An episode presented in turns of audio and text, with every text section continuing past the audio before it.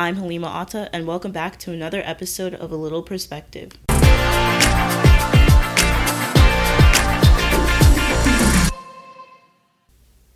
So, today's episode was inspired in part by the current very tense state that I and a lot of my friends and classmates have been in. And with it being well past back to school season, it's like middle of September, a lot of us are adjusting to the new normal I'm putting air quotes up because it will never really be normal. But a lot of us are adjusting to this new system of learning as it relates to Corona and all of its implications on school and stuff, and just everything associated with it. But more often than not, transitioning into a new schedule or routine, etc., is usually something that brings stress. And that's what I want to focus on in this episode, particularly. I'm surprised I haven't really touched on this concept during these past few weeks, as I've been in school for almost a month now, but lately school has been very hectic, and it's a common feeling I've observed in the majority of my classmates, and conveniently enough for this episode. So prepare to hear me delve into the topic of stress, why it occurs, its implications on us as students and young adults, and how to get rid of it. So, what exactly is stress? I feel like everybody uses this word loosely, but sometimes we don't exactly know what it means. So, to quote directly from the medical encyclopedia, it can be defined as a feeling of emotional or physical tension. It can come from any event or thought that makes you feel frustrated, angry, or nervous. Stress is your body's reaction to a challenge or demand. So essentially, stress is a normal bodily occurrence. As long as you have a brain, it's something you'll experience at some point. However, the problem only occurs when we let it build up. For example, when I get assigned homework in like calculus, I won't have much of a reaction, and I find myself starting some of it like during class or that day and planning to finish the like the rest later on, and I usually do. However, once I get assigned tasks in like 3 or more classes, I find myself feeling overwhelmed and stressed, two feelings that typically come together. And that's a good example of a form of stress which has a negative connotation, obviously, the one which plagues tons of students, teachers during the school months, especially. But what a lot of people don't know is that stress can be categorized into two main types acute and chronic. Probably spoken about the least, we have acute stress. This form is minor, short term, and usually holds a much smaller impact than its counterpart. It helps you manage dangerous situations and occurs when you do something new or exciting. This explains why this type of stress, although sounding like a bad thing, has a positive connotation. One example of acute stress in school specifically could be the moment when you realize you have an assignment due in half an hour. It's an especially short, quick passing feeling of stress that ends up being beneficial to us as we end up getting our work done before the deadline. Chronic stress, conversely, is more of a long term concept. It can affect an individual anywhere from several weeks to months and often is met with a negative connotation. I can't really think of a scenario where that would be good, though, so that's that's expected.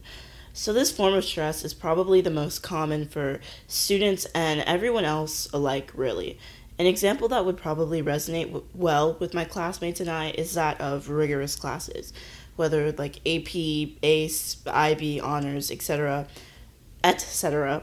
The work is obviously not light. It calls for a lot of studying, practice, proper time allocation, which is a skill that can be so hard to perfect, which is why it leads to stress and builds up so easily.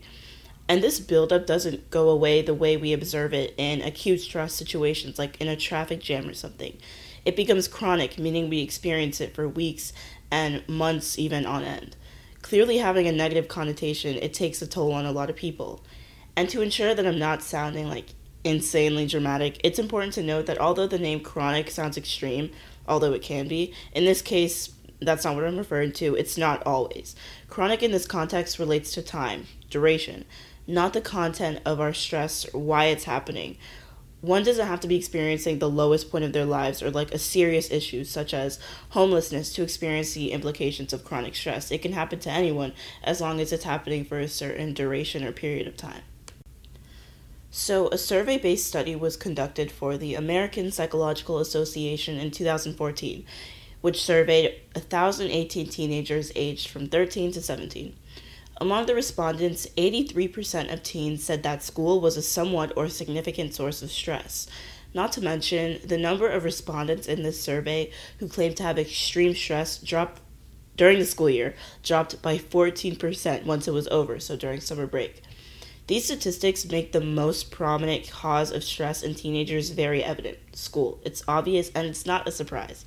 And given that only 1,018 teens were surveyed at a time before e learning, a completely different territory, was introduced, it's likely that these numbers have increased significantly now, which is why I wanted to acknowledge it. See, the problem with chronic stress and stress in general isn't that it's annoying or like has a negative connotation alone. It lies in the fact that it builds up silently.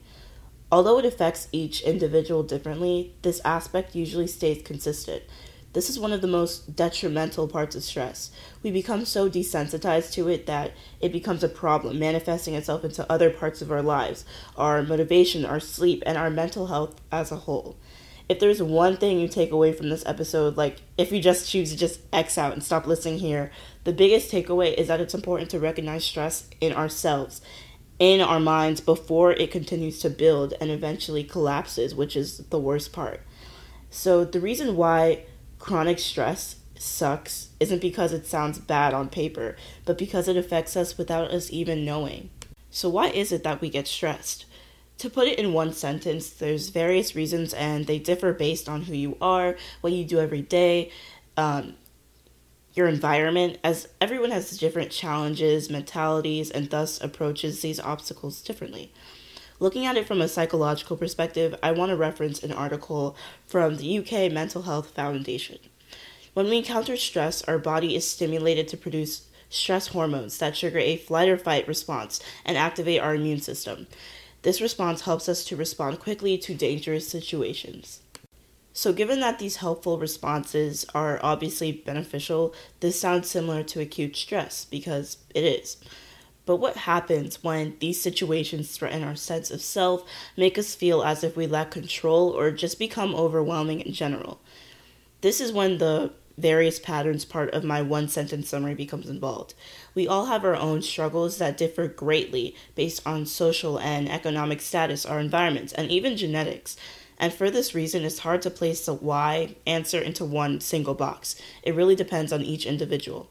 However, one source of stress which tends to affect the majority of teens and young adults today is school, learning, and everything that come with the two. So whether it's the workload, the time management, or organization concerns that come with learning and school, they tend to pile quickly but go unnoticed or unacknowledged because so many of us assimilate hard working with stress. They're not a package deal. They do not have to go together. And I think you could you could compare like the hard the adjective hardworking in itself or like possessing a good work ethic or something to peanut butter. Let me explain. It's versatile. The same way you could eat peanut butter in a sandwich, on a bagel, with bananas, apples, anything off of its long list of combinations, hardworking doesn't come in one form or look one way. Similar, similar to how peanut butter doesn't need to be paired with jelly.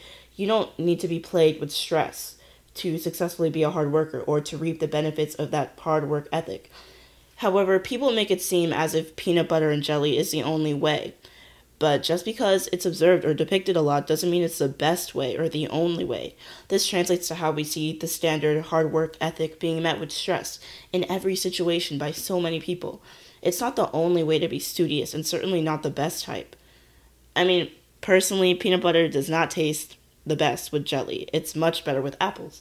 But food taste is subjective, and I think that's the only area where this comparison doesn't work. Peanut butter and jelly could be could be the best combination, including peanut butter, but it depends on how much you like peanut butter and jelly. Like I'm not a huge fan. Personally, I don't like it that much. I'm rambling, but the difference here is that regardless of the situation or how you bend it, stress or chronic stress for that matter is never ever a good thing. And it doesn't have to be a package deal like pb&j it should not be exclusive to being a hard worker or being studious. So the implications of stress again look different depending on each individual. I have to reiterate. They can include fatigue lack of appetite lack of sleep or conversely as i said before frequent sleep headaches among a wide range of others but perhaps the most prominent is procrastination. Similar to how a lot of people do tend to view PB&J, they go together.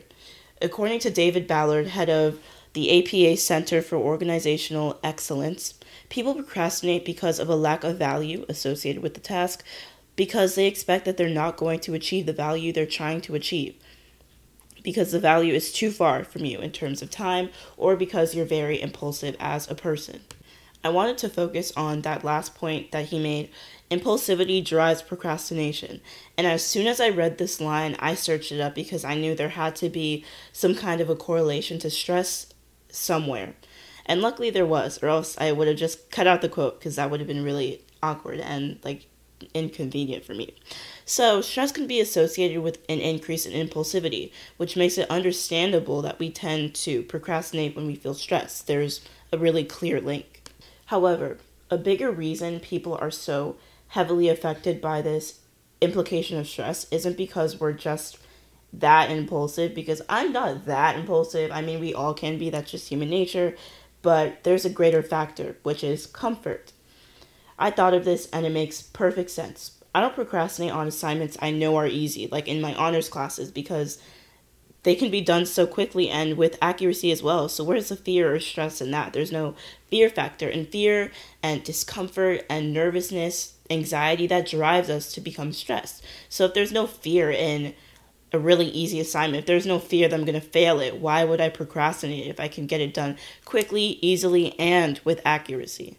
With more difficult assignments, though, I'm more likely to procrastinate. And this is because we feel the sense of comfort we feel when pushing off a harder task is so much more rewarding. Obviously, not to your stress as it adds to it, but this generally provides relief, like a break.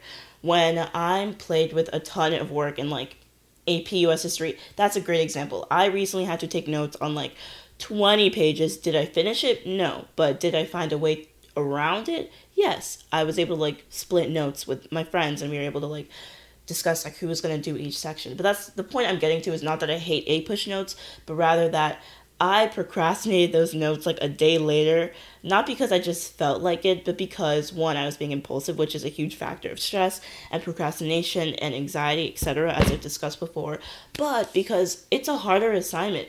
AP US History, given the title and the course load and the work that comes with it, is clearly a lot harder than like what another class I'm taking, like personal finance honors. Therefore, I'm a lot more likely to procrastinate finishing my APUSH notes on Native Americans in America after Columbus instead of like I don't know, like a quick two sentence like summary in personal finance honors because one is super easy. I can complete it with no fear of failure because I can do it accurately, easily. I have access to all of the knowledge I need. It's nothing hard for me. It's not a challenge. Whereas conversely and on the complete other side of the spectrum, other end of the spectrum, work in like AP US history, taking 20 pages of notes, analyzing 20 pages of reading, that is something that's a lot more difficult for me and I think that everybody can agree that that's a lot harder than writing a couple sentences on which credit card I'll prefer in the future. And for that reason, there's a greater sense of satisfaction that comes with pushing off. There's a greater sense of reward that comes with pushing off a harder assignment. And we see this in, like, I don't know, when you finish those assignments, conversely. I just said that word like eight times. But what I'm getting to is that when you finish a super easy, like, two page assignment, you know, it's quick, it's easy, it's attainable. There's no, like, I don't feel like a huge wave of accomplishment or like reward when I finish a two sentence summary because it's easy and I know that it took me like three minutes, so there's nothing to feel rewarded on. However, when I finish taking a chem test and I finish the free response, or I receive that A on my AP Chem quiz, that is a lot more rewarding and I get a lot more satisfaction finishing that, turning that piece of work in because one, it takes me a lot longer, two, it's a lot harder to grasp like the concepts and in turn it just gives you a more rewarding experience. And i feel like that ties into comfort because this comfort factor is something that i think adds to why we procrastinate which relates to stress and adds to its buildup which makes it super super hard to shake.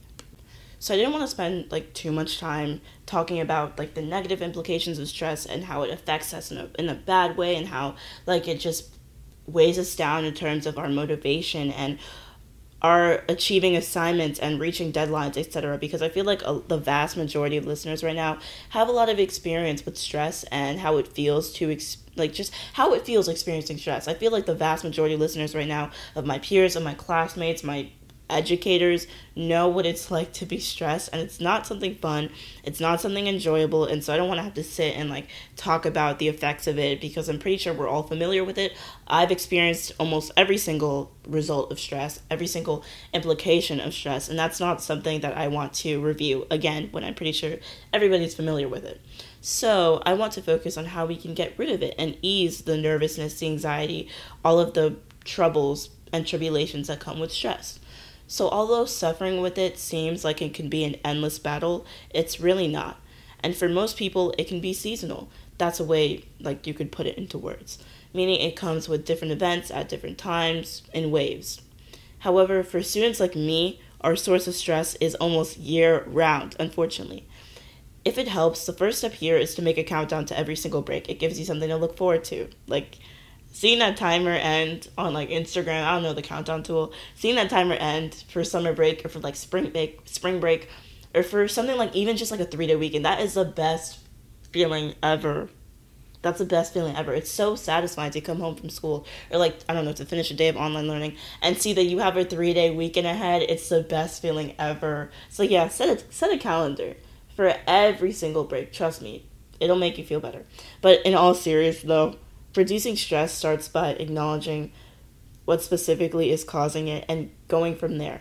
So it's not something I can solve if I'm not familiar with your stress source. As for the majority of students, as I mentioned before, that are affected by school as a stress source, however, I have many tips.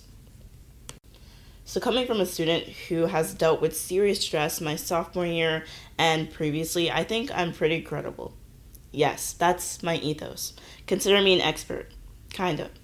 So for starters, make a schedule and like be aware of it. As far as school is concerned, luckily we already have a class schedule planned out. It's my lock screen because I always forget when school starts every single day. But go deeper than that. Organize a plan as to which homework you do on certain days and set alarms for them if you know you'll forget, which is something I'm pretty sure a lot of us will struggle with. Because it's one thing to say I'm going to do my AP Chem homework on Thursdays and then my calc homework on like Fridays. It's one thing to put that in my head before I go to sleep when I have that burst of just feeling productive. But I know that as soon as I wake up at like what 8 a.m., I'm gonna forget. So it's really important to set alarms if you know that you're a forgetful person. I think it's good for everyone to set alarms. So, for example, um, allocating like an hour and a half or so to each subject and just messing around with the timing depending on how much work you have or how rigorous the work is for that class. And this is honestly the most effective method for me scheduling and setting alarms that correspond with what you're scheduling. There's nothing more encouraging to start work than than um, there's nothing more encouraging, honestly, for me than hearing that by the seaside alarm blaring over and over and over. It's so annoying, it makes me want to do my work. The next one is my personal favorite, which is rewarding yourself. And I know that this is a huge, like, umbrella of advice. So by this, I'm not referring to, like, studying for three minutes and giving yourself an hour long TikTok break. I mean, finding a hobby which you enjoy doing and using that as an incentive in which you get to partake in after you finish what you need to do. It's typically better if this activity doesn't rely heavily on the phone, electronics, because as I discussed in my last episode, which is entitled The Future is Digital, you should definitely watch it if you haven't already. It can be a loophole sometimes, which just becomes time consuming. For me, my hobby, which isn't heavily rely- reliant on technology, my phone, is music. I enjoy playing piano a ton and recently picked up learning new pieces that are challenging to me after quitting private lessons like a few years ago. So I look forward to getting to play piano after finishing my AP seminar homework, fin- after finishing my calc homework, or after writing an episode. Some responsibilities of mine which definitely take a toll on my time management skills.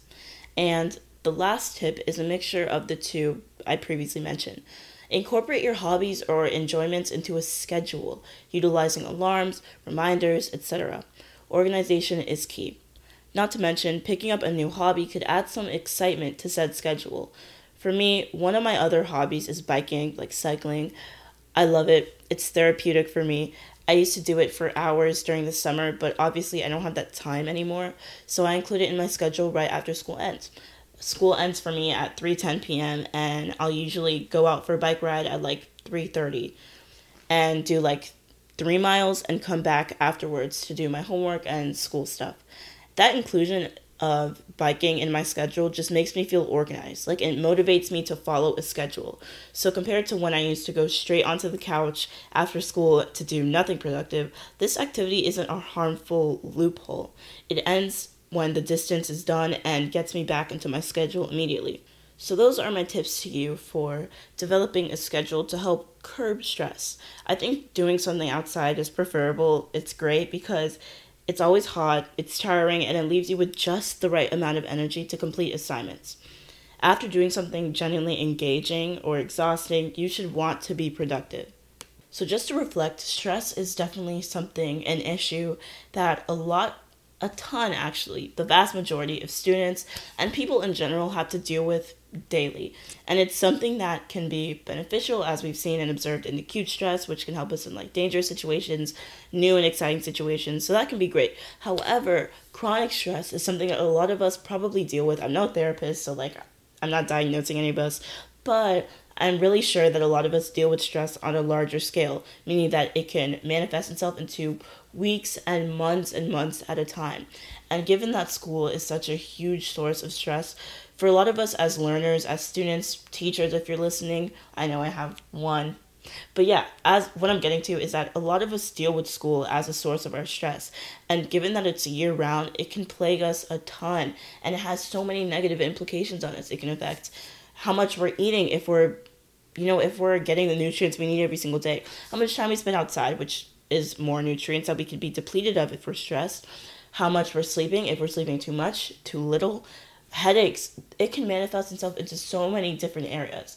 And as I said before, but as I want to reiterate, because it's probably one of the most important points of this episode and one of the most important factors of stress, chronic stress and large amounts of stress aren't detrimental because stress is bad or like stress is negative. They're detrimental because they build themselves so quickly and in such large amounts so silently. It's like a silent it's like a silent thing.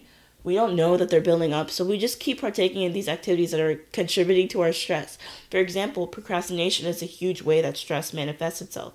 I, I used to procrastinate tons and I wouldn't know that I was stressed until I reached a breaking point when I would literally just I don't know it can and that breaking point could look different for everyone. You could just start crying. You could end up not completing the assignments you need to. You can end up hiding inside your room just working on assignments for hours and hours and closing yourself off for long periods of time. And this is why stress chronic stress and just stress in general is so detrimental to our mental health because our mental health is something that needs to be taken seriously. It's not it's not a joke. It's not something that can just be brushed aside with a little bit of self-care. It's something that res- that requires consistent attention. And if we don't even know that we're struggling with stress, if we don't even know that we're contributing to this detrimental concept by just partaking in procrastination and all of these things that contribute to our stress, if we're not aware that our stress is building, how are we going to one acknowledge it and two fix it? So it's important to be aware of stress. It's important to be aware of the signs of the fatigue, of the under eating, of the, the headaches. It's important to know what are our breaking points, what's triggering my stress, what is the source of my stress. And unfortunately, for a lot of students, like me included, that can be school, which is a huge factor of stress for a lot of us. But I did discuss a lot of helpful techniques, mentalities, mind switches, mentality switches in turn, and behaviors that can really help us to actively become less stressful in the long run. And although, again, I'm no psychologist, therapist, neurologist, but I am somebody that has been very stressed in the future, and I'm somebody that's helped turn that around into a more positive thing. I've helped minimize that stress. And with the tips I've given and the scenarios I've spoken of and the advice I've given in general, I hope that you guys can learn to reduce and minimize your stress as well with positive behaviors and actions. With that being said, we all know that stress is something that plagues the vast majority of students, educators, and people in general today. So, on that note, I hope you learned something new today and that you were able to take something beneficial away from the topic of stress in particular Be sure to tune in next Thursday for a new episode and let me know how you thought this one was on Instagram at a little purse podcast. I'll see you next week and thank you so much for listening.